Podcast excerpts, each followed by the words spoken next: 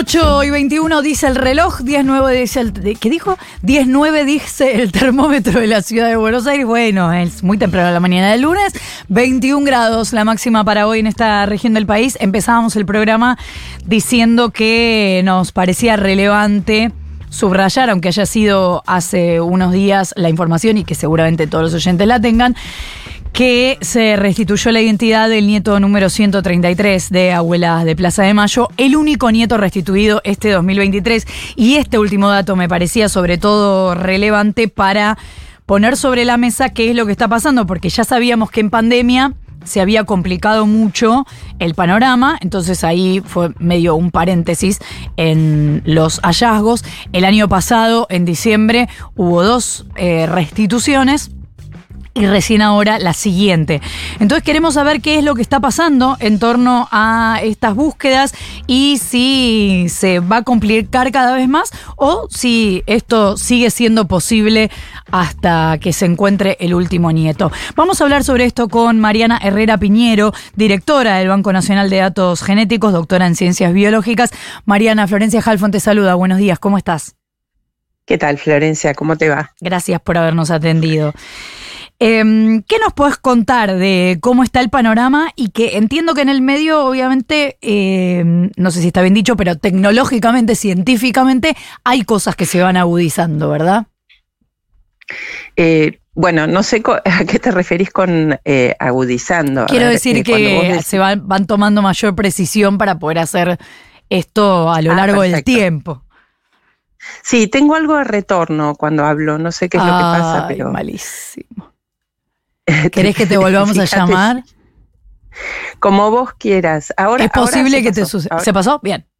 Ahí, paso. Bien. Bueno, a ver, em, respecto del tema de la búsqueda de los nietos, primero quiero aclarar una cosa que es muy importante. Em, buscar un nieto es como nadar en dulce de leche. ¿está bien? Porque mm. en definitiva hubo un pacto de silencio, o sea, nunca eh, los responsables de los crímenes atroces durante la última dictadura eh, dijeron que habían hecho con esos niños eh, apropiados, que habían desaparecido junto a sus madres o que habían nacido en cautiverio.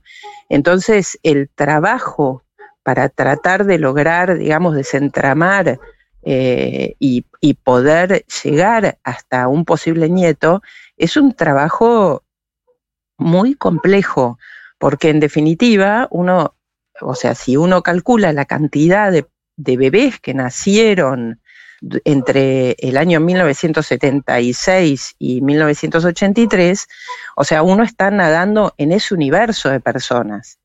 ¿Está bien? Entonces, eh, esto es importante porque algunas veces uno dice, bueno, pero ¿por qué no aparece un nieto o por qué en el año 2023 apareció solo uno y después durante la pandemia, bueno, obviamente estuvo el, intermedio de la pandemia, pero no apareció casi durante tres años y no tiene que ver con la falta de herramientas, tiene que ver con que, eh, digamos, desentramar o encontrar a una persona en ese universo de niños que nacieron en ese periodo es muy complejo porque es un trabajo de investigación donde hay que trabajar sobre las partidas de nacimiento, donde hay que tratar de ver cuáles casos fueron partos domiciliarios, porque en general se los inscribía como hijos propios con un parto domiciliario y eso era una práctica que además era una práctica que estaba incorporada en la cultura de la sociedad para no tener que decirle a un niño que era adoptado.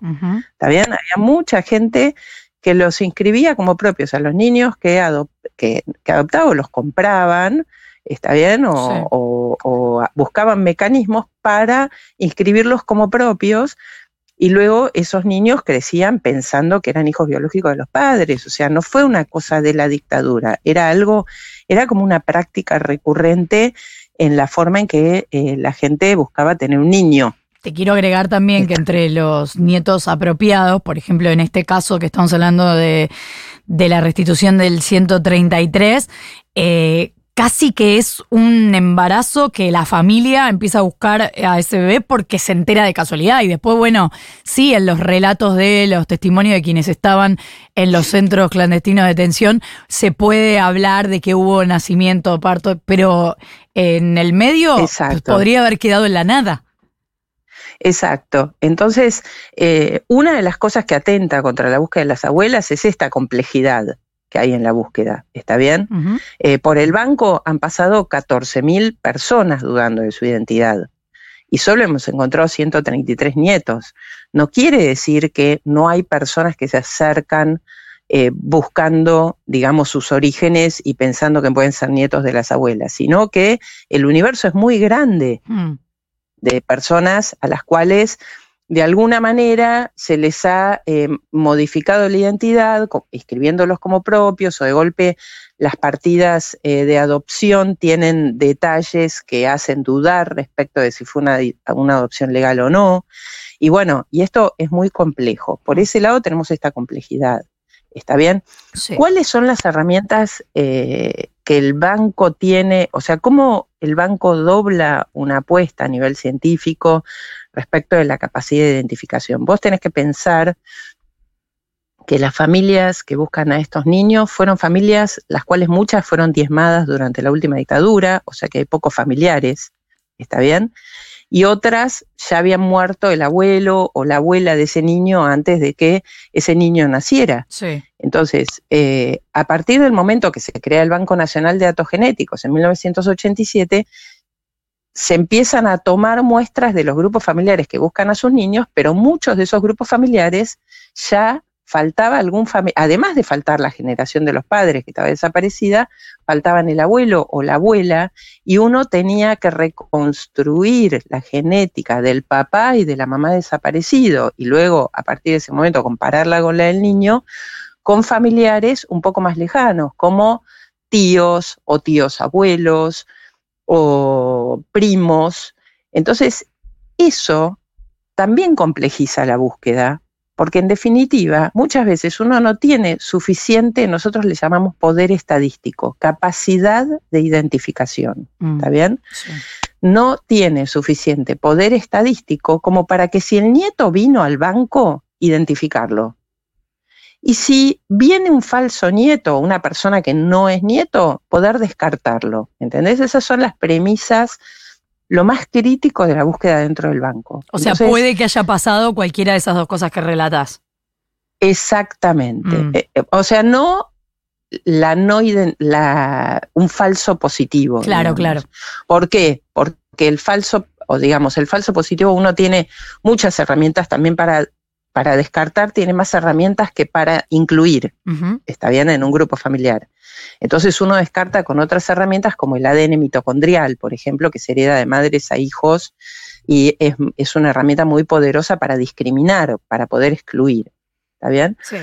Pero, a ver, em, entonces este desafío eh, de poder aumentar la capacidad de identificación es lo que eh, nosotros hemos venido trabajando desde eh, el año, desde el año 2015, desde principios del año 2015, que es cuando, eh, digamos, yo asumo en el banco, trasladamos el banco desde el Hospital Durán al, increíble edificio que nos entregó el Ministerio de Ciencia y Tecnología.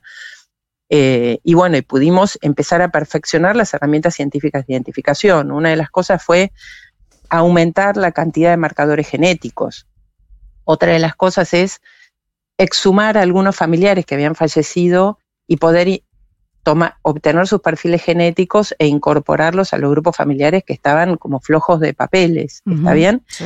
Y, todo, y, empezamos a desarrollar herramientas matemático-estadísticas y aplicaciones que nos permitieran, por ejemplo, si nosotros tenemos dos o tres personas de un grupo familiar para exhumar, priorizar cuál es la persona que nos daría más información para poder identificar al nieto y mejorar esa capacidad de detección dentro de los grupos familiares. Eso es algo que el banco estuvo trabajando desde el año 2015 hasta, hasta hoy, que continuamos trabajando. Y ahora, con, em, digamos, el plan de fortalecimiento del sistema científico-tecnológico, que es motorizado por el Ministerio de Ciencia y Tecnología, el programa, a través del programa Equipar Ciencia, eh, el Ministerio nos proveyó de un equipo que nos permite analizar, suponete, nosotros ahora tenemos los grupos familiares analizados con 33 marcadores genéticos, ¿está bien? Hmm. Bueno, ahora tenemos un equipo que nos permite analizar 600.000 marcadores genéticos. Entonces, ¿eso qué hace? Aumenta la capacidad de detección. O sea, si yo tengo dentro de los 14.000 personas que pasaron por el banco eh, algún nieto que no haya podido ser identificado, lo voy a poder identificar. ¿Está bien? O sea, los que presentaron hasta ahora, si no pudieron ser precisamente identificados, como decís, descartados, ¿se puede ahora confirmar o no? Se va a poder confirmar. Esto es un proyecto de investigación y desarrollo que va a llevar un año más o mm. menos. Y por el otro lado, esto dobla la apuesta, porque muchas veces pasa que hay personas que dudaban de su identidad, pero que fallecieron antes de dar una muestra en el Banco Nacional de Datos Genéticos. Mm. Entonces ahora a nosotros no nos quedaba más remedio que exhumarlo si era posible, por pedido de la familia, o la familia nos preguntaba, supongamos si lo habían cremado, nos preguntaba, mira, pero esta persona tiene dos hijos. ¿Se mm. puede hacer el análisis a través de los hijos? O sea, estamos hablando de la generación de los bisnietos, ¿está bien? De las abuelas. Y hasta ahora nosotros no podíamos dar respuesta. Bueno, con estas máquinas nosotros vamos a poder apelar o convocar a la generación de los bisnietos en esos casos en los cuales el papá o la mamá fallecieron. Y entonces es como crear el índice de bis netidad, claro, o sea, ¿Está bien? Eh, estamos hablando con Mariana Herrera Piñero, directora del Banco Nacional de Datos Genéticos. Te quiero hacer la última. Mariana, eh, ¿cuánto puede contribuir o complicar a lo mejor, no sé, porque se ha difundido mucho y, no sabemos si para esto puede ayudar, el uso de la inteligencia artificial? Bueno, a ver, yo creo que, eh, digamos, acá hay un cambio eh, tecnológico y a nivel del análisis de lo que son los datos que tiene que ser incorporado a la búsqueda. ¿Está bien? Y probablemente la inteligencia artificial bien utilizada, ¿está bien? Puede ser una herramienta muy valiosa para el análisis de datos y para la búsqueda. Eh, yo no sé si, eh, digamos, vos viste lo que ocurrió con esta persona. Exacto, con las imágenes. Bueno, yo con eso no estoy de acuerdo. Para quien no está al tanto, perdóname, eh, es un proyecto de ver cómo se verían eh, a través de la inteligencia artificial esos nietos que están buscando. Claro, o sea, lo que hacen es eh, darle al motor de inteligencia artificial las imágenes del papá y de la mamá, de las fotografías que existen, y la, inteligencia artificial reproduce las posibles facciones o la posible cara de ese, de ese nieto o de esa nieta. ¿Está bien? A ver, es poco científico el, digamos, hasta ahora cómo se ha tratado el tema. Primero porque las fotos de la época son fotos muy, eh, no sé si vos las viste en las páginas abuelas, son fotos en blanco y negro, limitadas, con un nivel de resolución limitado. Y uno, las herramientas de inteligencia artificial las tiene que entrenar, también, y las tiene que entrenar con cientos de miles o de millones de fotos, ¿está bien? Para que la inteligencia artificial pueda sacar, digamos, para que uno le pueda sacar jugo a eso racionalmente o científicamente. Lo que ha hecho esta persona es muy poco científico. Si vos mirás las caras eh, que, reproduce son caras muy hegemónicas, casi todos son iguales. Si vos ponés todas las mujeres que, que, describe como nietas son casi iguales entre ellas y los varones también, son flacos, digamos, no, digamos, pareciera como o sea, todos tienen el mismo, el mismo fenotipo, nosotros le decimos. Y por el otro lado, no sé qué tipo de análisis científico hizo esta persona respecto de, uno, para entrenar una herramienta tiene que poner montones de imágenes de otros padres y, eh, digamos, hijos reconocidos para ver si la herramienta funciona, si, si hay un aprendizaje alrededor de la herramienta. Muchos hijos no se parecen a sus padres para nada, entonces la herramienta que toma, digamos, medidas eh, antropométricas particulares, puede equivocarse, bien, uno no puede predecir la cara que van a tener sus hijos.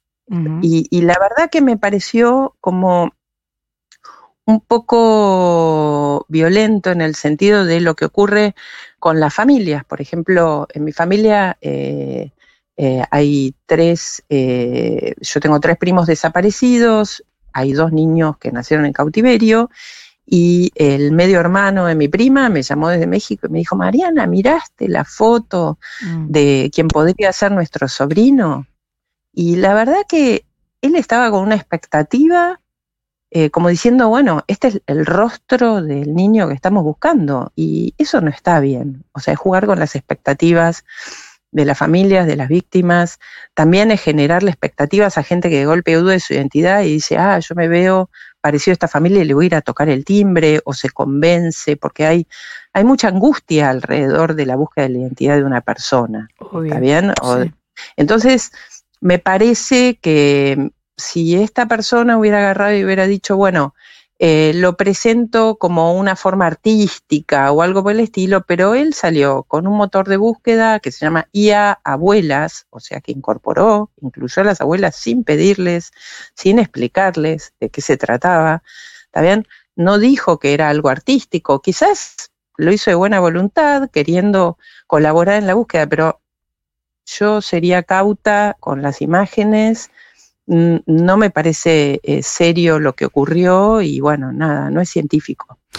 Aprovechamos. No, está científicamente probado. Aprovechemos para decir que si tenés dudas sobre tu identidad, Podés ser uno de los nietos que las abuelas están buscando si naciste entre 1975 y 1980. Podés escribir a dudas.abuelas.org.ar. Eh, estábamos hablando con Mariana Herrera Piñero, directora del Banco Nacional de Datos Genéticos, doctora en Ciencias Biológicas. Gracias, Mariana, por habernos atendido. No, gracias a ustedes por difundir la tarea de, la búsqueda de los nietos de las abuelas y, y la búsqueda las grandes científicas que son ellas. Ya, todo, todo el gracias es nuestro. Te mando un abrazo grande. Hasta luego. 20 minutos para las 9 de la mañana.